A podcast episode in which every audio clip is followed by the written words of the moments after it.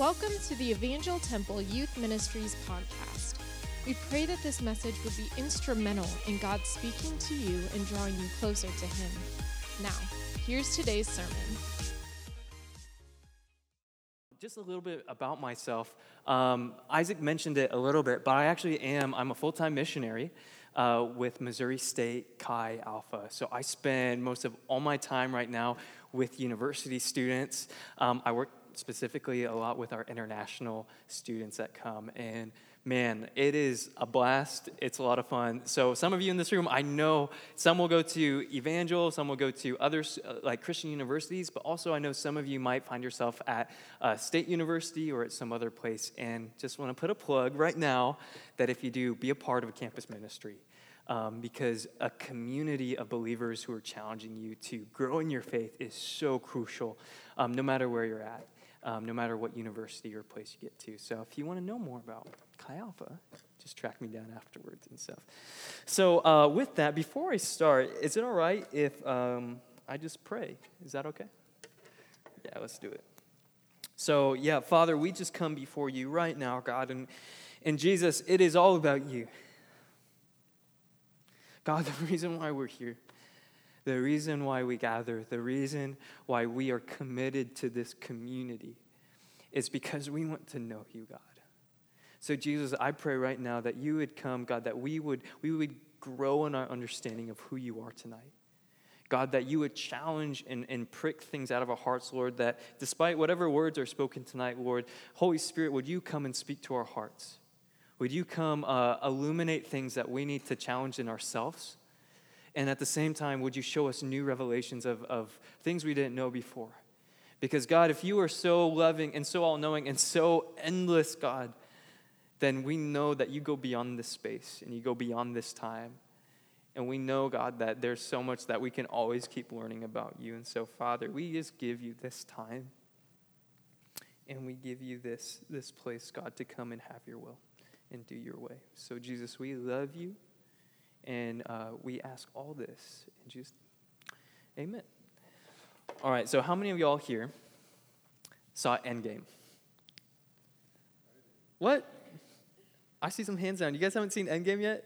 Okay, so this is like, I have a kind of funny story about the whole Marvel Universe series. So can anyone tell me when the first Marvel movie came out? It was Iron Man. What year? 2008. Guys, how long ago was that? That was forever. I was starting high school when that first movie came out, and it was like revolutionary. Like, I know some of y'all are like, man, I was born in 2000 or younger. I was like 7 years old, 6. Like, literally, for me, that movie was like, oh my gosh, like, this is incredible.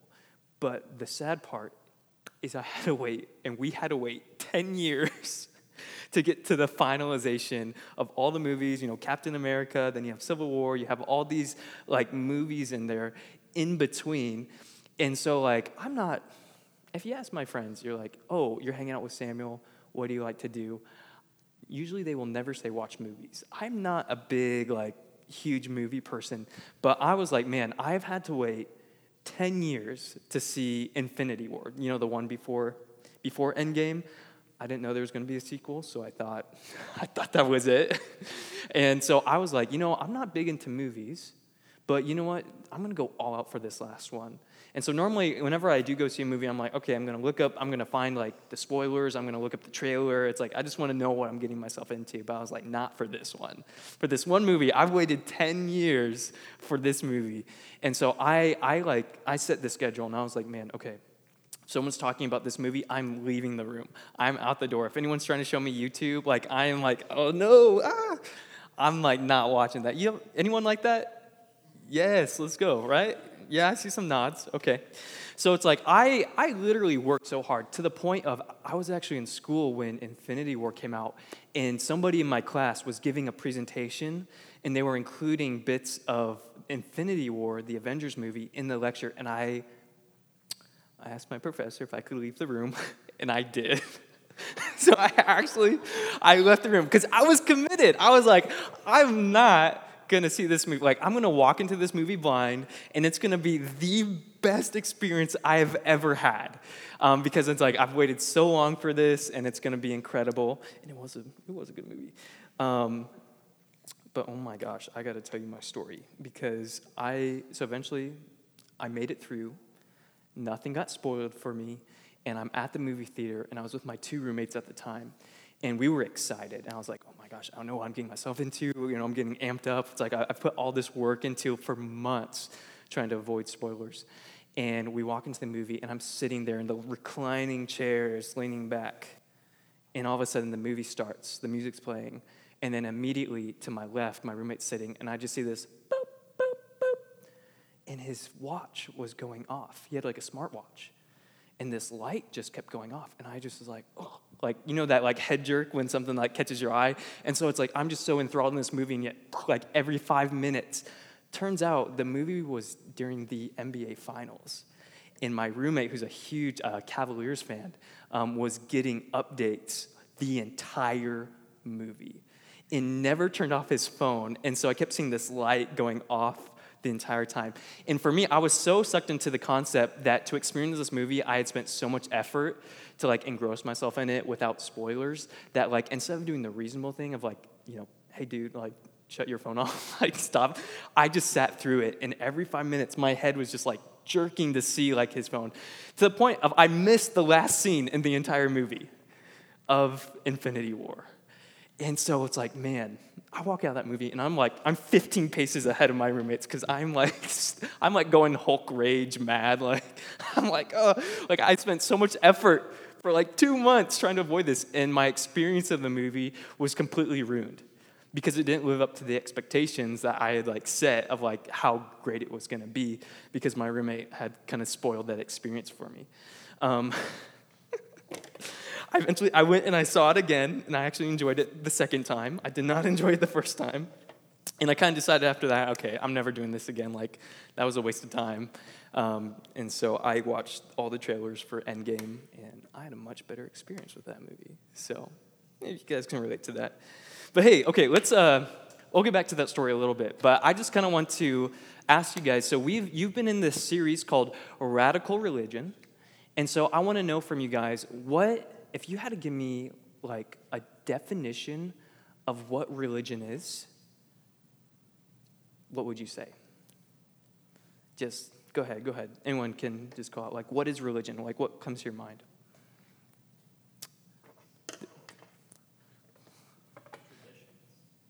Okay, traditions. What else? Okay, an organized structure of belief. What else? What else? If you had to say, what is religion? I see this back row thinking. Come on, I need a back row comment.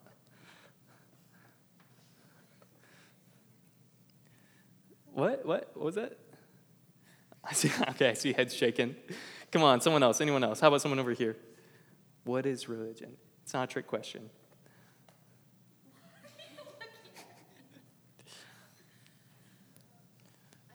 don't know. Yeah.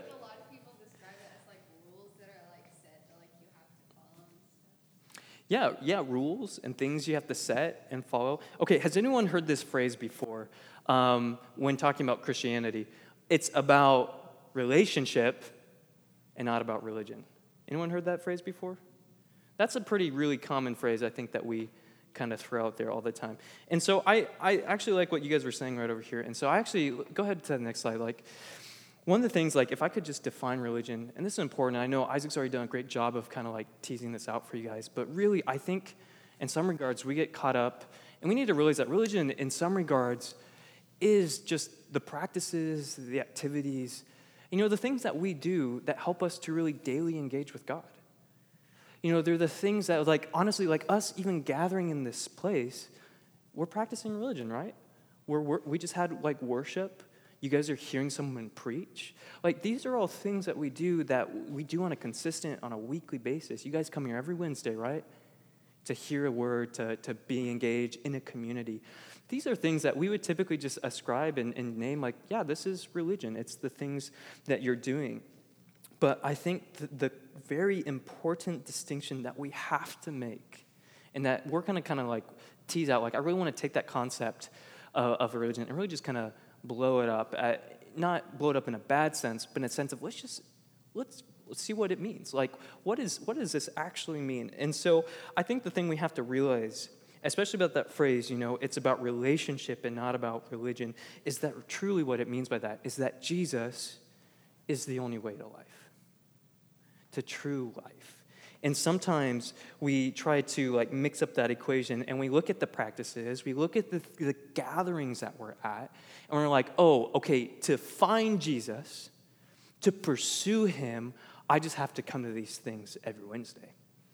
Or I just have to say the right things. Or I just have to know the right verses to respond to people. And it's like, if I get the practices, if I get the activities done, then that means that I will have, you know, a relationship with God.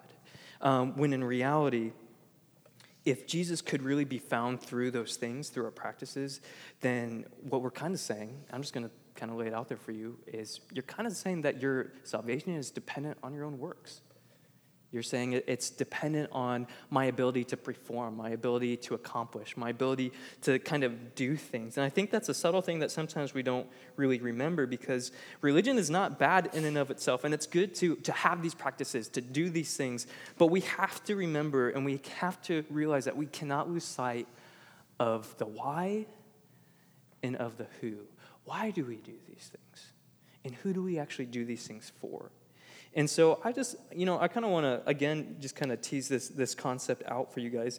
And I say this because it's really easy, and, you know, we're obviously in a scripture series, and so you guys have been going through the book of Matthew. And I think it's really easy, if we have a wrong understanding of religion and of relationship, to read scriptures, to read these things.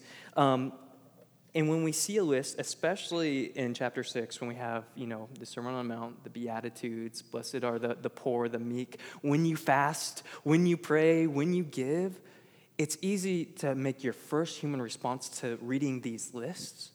And to immediately, I think our brains, just in human nature, we make this connection where we say, okay, so what do I have to do to know God?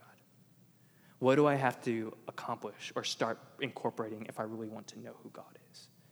And so I think that, like, if we lose sight of the fact that it's about Jesus and we just focus on these lists, then we're kind of falling back into this reprioritization of religion over Jesus. And so we're going to kind of tease this out a bit. And so I would say, the reality in what I just kind of shared with you, like this idea of, you know, prioritizing and making lists and of always trying to figure out what do I have to do, that's not a new issue in the church for thousands of years. In fact, that's one of the things that I think if you look back in church history, that's one of the things that many people are very good at doing, creating long lists of this is what you do and this is what you don't do.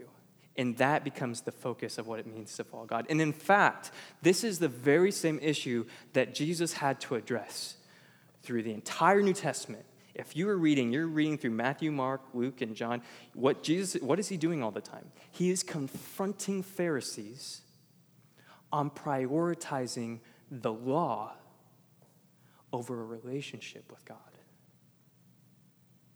You know, between the end of the Old Testament and New Testament, we have about some 400 years of history. Do you know what happened in the Jewish, like, culture during that time? They would go and comb through the Old Testament, find verses where Scripture would say, like, you know, on Sabbaths you're not supposed to work, and it would say, okay, don't, you know, walk 2 miles. And they would go and write in their own literature and say, okay, well, if Scripture says not to work that much, we're going to make it even harder. So if it says don't walk 2 miles, we're going to say don't walk 1 mile. And they would do that. So you have about 400 years of them adding laws and traditions and rules onto what it meant to follow God. So when Jesus comes, when you see in the Gospels, he's inundated in a culture of people who are very good at telling you what you can do and you can't do. They have it down to a science. They have whole professions where it's like, this is what it means and this is what it doesn't mean. And so sometimes we read scriptures, like tonight we're going to read some verses that say, do not do this, or when you do this, etc. It's easy to look at that and immediately, okay, let me go and make this new way of practicing or following Jesus. But in reality, in the context, Jesus is actually challenging the legalism of his day and the culture. And what he's actually pointing to, and we're going to tease this out, I'll show you guys, what he's actually pointing to is saying, like, look, I want a relationship with you guys. I want a relationship with you. I want you to know and have intimacy and to actually love me. And so it's like what he's saying, like, look, you've been living your life ascribed to these systems, ascribed to these ways of living that is leading you down a path of building your own kingdom, of bringing your own salvation. And the reality is you haven't found your dependency or your love of me. And so I love this. And later in Matthew, in Matthew 9, Jesus actually says, go, and I love this. He says it to the Pharisees. He says, go and learn what this means. I desire mercy and not sacrifice, for I did not come to call the righteous, but the sinners. Jesus is actually quoting the Old Testament. He's quoting Hosea 6:6. Hosea 6:6 says this. It says, and this is the prophet Hosea, the Lord speaking through him, God is saying, for I desire mercy and not sacrifice, the knowledge of God rather than burnt offerings. Like, man, this verse is a slap in the face to the Jewish legal system of Jesus' day, because they were so concerned about sacrifices, so concerned with what they're doing, that they had lost sight that what God wants is he wants them to know him. Jesus came to bring us a message of hope, but also a message of saying, I want to know you, and I want you to know me. And I think that's the thing that sometimes we lose in context. And when we think about, like, oh, why do I go to church? Why do I do all these things? We lose sight of the why, and we lose sight of the who, because God desires to have an authentic and real relationship with us. When we approach the Bible, we have to approach it as a way to find Jesus. Another way to say it is that reading Scripture is how we have to learn how to abide in him. Do you guys know what that word means, abide? Abide in John 15, it says, John 15, Jesus says, I am the vine, you are the branch. He who abides in me and I in him, he bears much fruit. For apart from me, you can do nothing.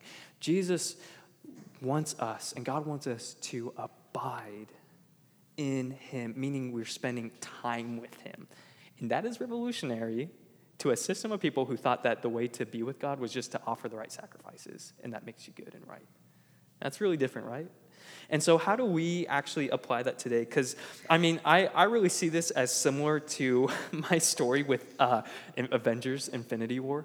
Because, see, I had created this complete system that I had created an expectation that the best way to experience that movie was to do so from the set of conditions and rules that I had followed. And I was like, oh, man, I was meticulous. Like, I'm not going to see any spoilers, right? And I accomplished that. But the reality is, when I actually got to the movie, I lost sight of why I even wanted to see the movie. I lost sight of even the importance or the people around me. It didn't matter. All that had mattered was whether or not I kept away from spoilers. You see that? And so, like, I think we do that sometimes with Scripture, too. We do that with how we pursue God, is we create this way of pursuing God or these expectations of rules of what it's supposed to look like. And the reality is our experience of that doesn't line up to what God is like. God, you know, I did all these things. I said all these prayers, and yet you didn't show up in my life. Yet you didn't answer this prayer that I had offered up to you. And so we turn away, and we reject God, because he didn't meet all these standards or rules or things that we thought we had followed. Does that kind of make sense? And so, let me just say it another way. You start with relationship, and from relationship flows our religion, the way we pursue God, not the other way around. You don't start with the rules and the ways and stuff. You start with coming to God. And from our relationship, from our walk with God, flows from the outflow of that relationship with him, flows this desire within us to better pursue him, to change and transform our lives, to actually look like how the scripture says. And the cool thing is, as he says, I will do that in you and through you, and it's not going to be by your will and your strength, in your might, and in your ability, but in my ability, in God's ability. And so we're going to do this. So I kind of have a list of three things that this concept of, starting with relationship and reading scripture from that perspective, I think it's important for us to realize that should really influence the way we read and interpret scripture. So the Bible guides us to finding Jesus, and it teaches us how to abide in him and how to grow in the knowledge of God. Again, knowledge of God from Hosea. And so I actually want to take this concept of let's read scripture to find Jesus, to find out about the character and the nature of who God is. We're going to do this tonight, and we're going to do it through the scripture reading that we have out of Matthew. So let's go ahead. Let's start that. So in Matthew 6:19, I'm just going to go ahead and read it, and then we're just going to talk about it, right? So verse 19 reads, Matthew 6:19 reads, "Do not store up for yourselves treasures on earth, where moth and rust destroy, and where thieves break in and steal. But store up for yourselves treasures in heaven, where neither moth nor rust destroys, and where thieves do not break in and steal. For where your treasure is, there your heart will also be." That's a nice first part. It goes on to a second part, and it says in 22, "The eye is the lamp of the body. So then, if your eye is clear, your whole body will be full of light. But if your eye is bad, your whole body will be full of darkness. If then the light that is in you is darkness, how great is the darkness?" And then this section ends with another part, part 3. It says, "No one can serve two masters, for either he will hate the one and love the other, or he will be devoted to one and despise the other. You cannot serve God and wealth." Now, I think it's easy, like I said, it's really easy to look at these scriptures and look at these three parts and be like, okay, you know what we're going to do? From now on, okay, if this is a church, okay, well, God says not to put your treasures, so I want everyone to take all your treasures, take all your money, everything you've accrued, come and put it in this pot, and then that's going to be the right way to pursue God. Oh, and you know what? Just to make sure that we aren't looking at anything bad, I need all your phones. I need your laptops. I need to have a list so I can see everything that you guys are reading, and we're going to put that here. Oh, and on top of that, I need to make sure that anytime you get a job, that check that you get actually comes to this pot, because we have to actually give up all these things. Do you see, there's people have literally acted out on those things before. But the question is, what is Scripture actually saying? Why is Jesus saying these things? What is the root behind the message that he's saying? And go ahead to the next thing. What do these verses tell us about Jesus? The first thing is that I think overall we can realize that what Jesus is speaking to for these people is he's saying that Jesus wants us to choose him over and above the things of this world, that we begin and start with him.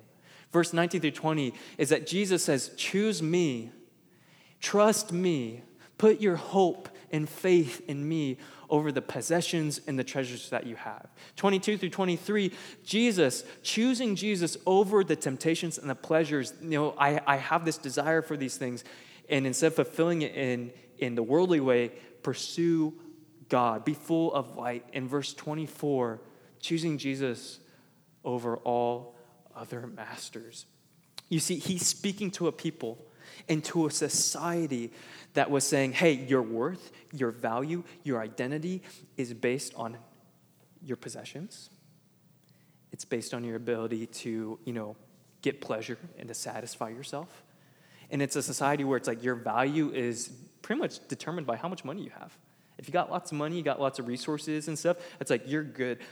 That is the system. Even in the Jewish culture, where it was your identity was formed and based on your ability to accrue success and wealth. Does this sound like any other society you know of? This sounds like Springfield, Missouri, 2019. This sounds like America, right? This sounds like the society we live in that cares so much about, like, your value is the cool clothes you wear, the cool things you have. And Jesus is so countercultural. He's saying, no, it's like if your allegiance is to this world, then it's not to me. So I think that this speaks to the relationship that Jesus so, like, desires to have with us. And so I think it's easy. And you've probably had this moment in church where you've been at an altar where you're like, Jesus, I just want to give everything away to you. It's like, Lord, just have your way in my life. Like, I choose you. Then you're like, oh, but Lord, the new iPhone came out, and, it looks pretty cool, and... I want some of that. or for me, in my context, like, oh my gosh, like, God, I have to pay bills, though. So, like, I have to really make a job. I really have to be successful. I have to do all these things. We experience as humans these natural pressures to provide, and we feel like, God, think of the challenge. It's like, God, you are, I can't see you. I don't know where you're at. I can't, physically, touch. You're asking me to believe in this invisible kingdom that will come one day. It's like, how do I really trust in you? When it's like, right before me, I have a bill, or I'm hungry, and I want Taco Bell right now. Or it's like, I could really go out and buy this iPhone, or I want these different things. I want to tell you, that response that we've all felt is very human.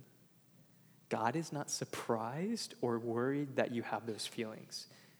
In fact, he's so comfortable with that the very next verses that Jesus talks about actually addresses this issue. Because he knows that as humans, we naturally want to do or to accomplish or to fix our own issues. But this is the countercultural message that Jesus is sharing. And so let's go on to reading after this in Matthew 6:25.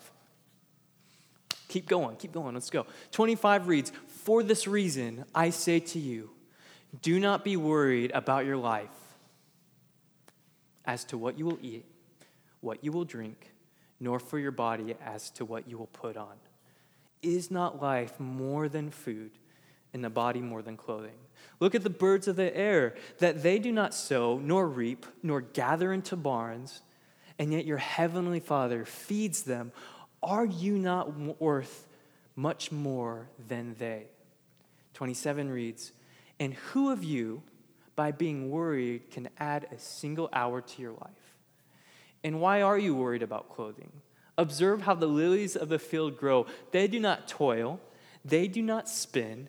Yet I say to you that not even Solomon being the richest, the wisest man who ever lived, Solomon, in all of his glory, did not clothe himself like one of these." 30 reads, "But if God so clothes the grass of the field, which is alive today, and it's gone tomorrow, and thrown into the furnace, will he not much more clothe you? You of little faith, do not worry then, saying, what will we eat? What will we drink? What will we wear for clothing? How will I send out text messages with cool emojis? For the Gentiles eagerly seek all these things. For your heavenly Father knows that you need all these things." And 33, he ends us. This is key. If there's any verse that you key into tonight, look at this one. 33 reads, "But seek first his kingdom, his righteousness." And you've heard this before. "And all these things will be added to you." Okay. What do these verses tell us about Jesus? They tell us this. When we read verses 25 to 26, actually, I made this really simple. I really simplified this. Trust God for everything, because 27 to 32, God knows what you need. He really does. He's not surprised by the things that you actually need. 33, "And seek first his kingdom in his righteousness." What does this tell us about Jesus? It tells us the fact that, God, in America, we do not have good definitions of what relationship is. I mean, look around you. Look at your friends at school. The divorce rates, they're incredibly high. You know, you like someone or you're friends with someone, and it's like you get it. You have a friendship. You have a relationship with them, and it's like, you're like, will you be friends forever? I don't know. I mean, we might grow out. I might get other interests. Like, the reality is we do not live in a society where we have a good example of what it means to have a healthy relationship that continues. And so what our relationships look like, and what maybe many of your relationships look like, is this selfishness of like, what can I get out of this relationship? How can I be satisfied? How can I, get what I need out of these things? And what Jesus came to do, and what he does in Scripture continually, is he reveals to us that he wants to redefine your definition of what a relationship is. Meaning that what God truly seeks is for us to become fully and solely dependent on him for all things. So I want to put two questions up there that I really kind of want to tease out. And the two questions are this, and it kind of goes along with what I was just talking about. The first one is, do you experience anxiety or fear when thinking about the future and what God has called you to? Man, I just know that in a room this size, there's some of you that God has just spoken amazing things to. You know that he's going to call you to business one day, and you're going to use that business and use those skills you accrue to impact people for the kingdom of God. I know some in this room, you want to be psychologists, you want to be counselors, or you want to work with people with disability, and it's like, that is a ministry that God has placed on your heart. And maybe there's other people here where you're like, man, God actually spoke to me. He wants me to go into full-time vocational ministry. But when you think of what it would take to actually do that, the amount of work and time and money, it's crippling. It's fearful. You realize, like, man, I might not be able to provide for my family or something. And so you're gripped by this fear and this anxiety that, like, oh, no, like, maybe God called me to that, but I don't think I can actually do that. The next question, do you disqualify yourself from being used by God because you think that you are not a good Christian, or that you don't measure up? You see, I also believe, too, that there's people in here that, man, you grew up in a Christian house, or maybe you're new to what this thing is, and you're like, man, I don't even know what I'm doing here. Like, I'm coming, I'm showing up, I'm doing all these things. I'm trying to, incorporate fasting or giving to the poor or doing these things, and it's like, that's my way of trying to feel connected to something. And it's like, every time you keep realizing, like, oh, my gosh, like, man, I walk in here and you don't know what I did yesterday. And you don't know what I'm going to do tonight or what I'm going to do tomorrow. And you feel like, man, God, people keep telling me that God has a plan for my life, but I don't think God can actually use me because I keep messing up, because I don't measure up to that standard. Because you have believed the lie, and it is a lie, that having a relationship with God or being used by God is dependent on how well you do this quote-unquote religion thing. And you've prioritized religion over starting with the relationship. But I think Jesus is so clear on what, to both of these questions, the solution is to overcoming this. And it's back in verse 33.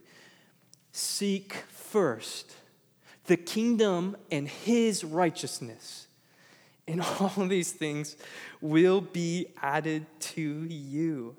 It does not say build first a kingdom and become super righteous and get your act together and do all these things, have tons of money, friends, clothing, et cetera, and then I will extend my salvation to you, or then I will extend righteousness to you.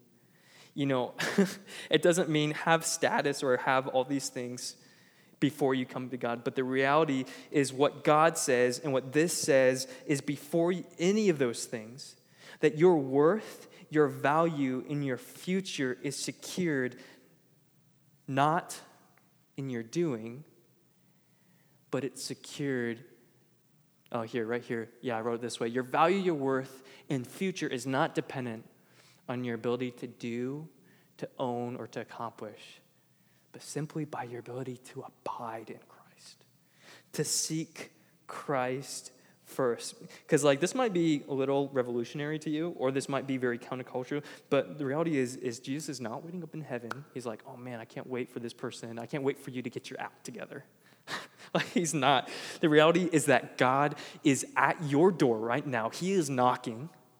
And he is saying that I am ready to give you my righteousness, to give you my kingdom, to let your worth, your value, and your identity be dependent on me if you accept and you abide in me. And then those things, they'll come. And I'll work those things out in your life and in who you are. Does that kind of make sense? Like that's the God we serve. When you you have to read between these lines in Scripture of realizing the relationship and what God is revealing, that he is for you, he is with you, and your righteousness is not dependent on making lists or doing or accomplishing, but it's dependent on just saying like, God, like you're righteous and you make me righteous. It says seek first the kingdom of God. And all these things, the things that he knows that you need, they'll be added to you. You won't have to worry about it. So back to those questions. Do you experience anxiety or fear when thinking about the future, what God has called you to do? Ask yourself this. What are you holding on to? What is it that is so crippling? What is it that is so fearful of letting go that you've yet to surrender it to God? Do you disqualify yourself because you think you're not a good Christian or that you don't measure up? And now I've said this many times tonight, but the truth is that this religion, the things that we do, the practices, the gatherings, it flows out of our love for Christ. It flows out of a place of abiding. Get the priorities straight. You don't begin with the doing. You begin with seeking. You begin with the abiding in who he is. The reality is you are qualified. No matter what, God does accept you. And it's our opportunity always to just turn towards him and to receive his righteousness and to let the work of God just enter your life and begin to work and transform you. If you are doing this and you're like, man, I just want to know God. Like, is it really real? Man, like, if I could give you some advice, it would be stop doing, start abiding, be with him, read his word, be with him. Spend time with him. Realize that, like, God is beyond this gathering. If the only time you engage or even think about God is this place, then you really need to ask yourself, am I doing the relationship thing or am I doing the religion thing? Because to know God, to grow in God, to mature in God, to really be someone who takes their faith seriously, we have to begin and start with the abiding. And so with that, there's actually one more verse that we haven't read yet that I kind of want to just end on because I love it. I just think it kind of encapsulates this. And it's verse 34. And verse 34 just says this, do not worry about tomorrow. All right, I like that. Do not worry about tomorrow, for tomorrow will care for itself. Each day has enough trouble of its own. This world will tell you, hey, plan, have all these things together, have everything figured out. But when you walk in relationship with God, when you are truly dependent on him and on who he is, like the reality is that you can trust him for that. And so I just exhort you guys, I'd encourage you, like, man, like some of you are very worried about, I don't know, like what this calling in my life or what these things look out one day at a time. Your walk with God is a journey that is lived out one step at a time, one moment at a time. And so I just encourage you, the Lord knows. And so actually, if you guys want to go ahead and let's go ahead and spread out. I want to just as you guys are spreading out and getting ready to worship, I just want to recap in a really simple way what we kind of covered here tonight.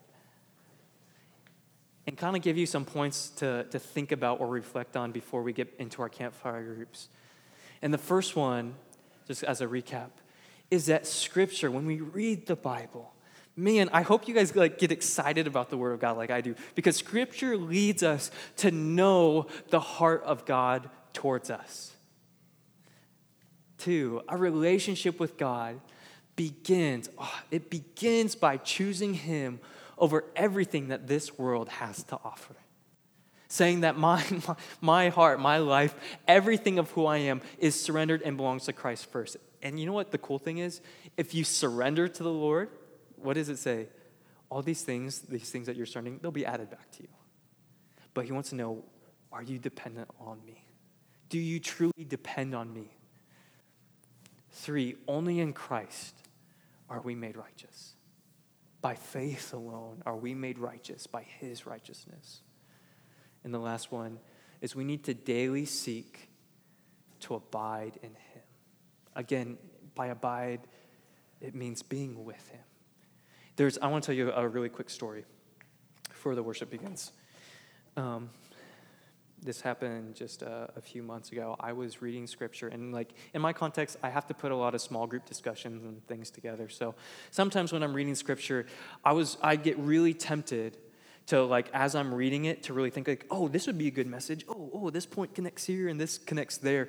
And like all of a sudden I was trying to spend time with Jesus, but like I began like thinking and analyzing and putting these pieces together. And all of a sudden, like a slap in the face, the Holy Spirit spoke to my heart and he said, Samuel, be with me. And I was just like, God, like, Lord, I fell into the doing. And the reality is, it's good. I should prepare for those studies, and we should do those. But we also have to match that time, if not more, with just being with God. And so I was like, okay, God, I'm just going to read just because I want to know you. And I want to know who you are, your heart towards me, your heart towards other people. Because, man, if you want to make an impact in people's lives, we got to start here. You have to start with abiding. We hope you enjoyed the sermon. If you want to find out more about our youth ministry or any other ministry here at Evangel Temple, you can visit our website at etchurch.org. Thanks for listening, and we hope to see you soon.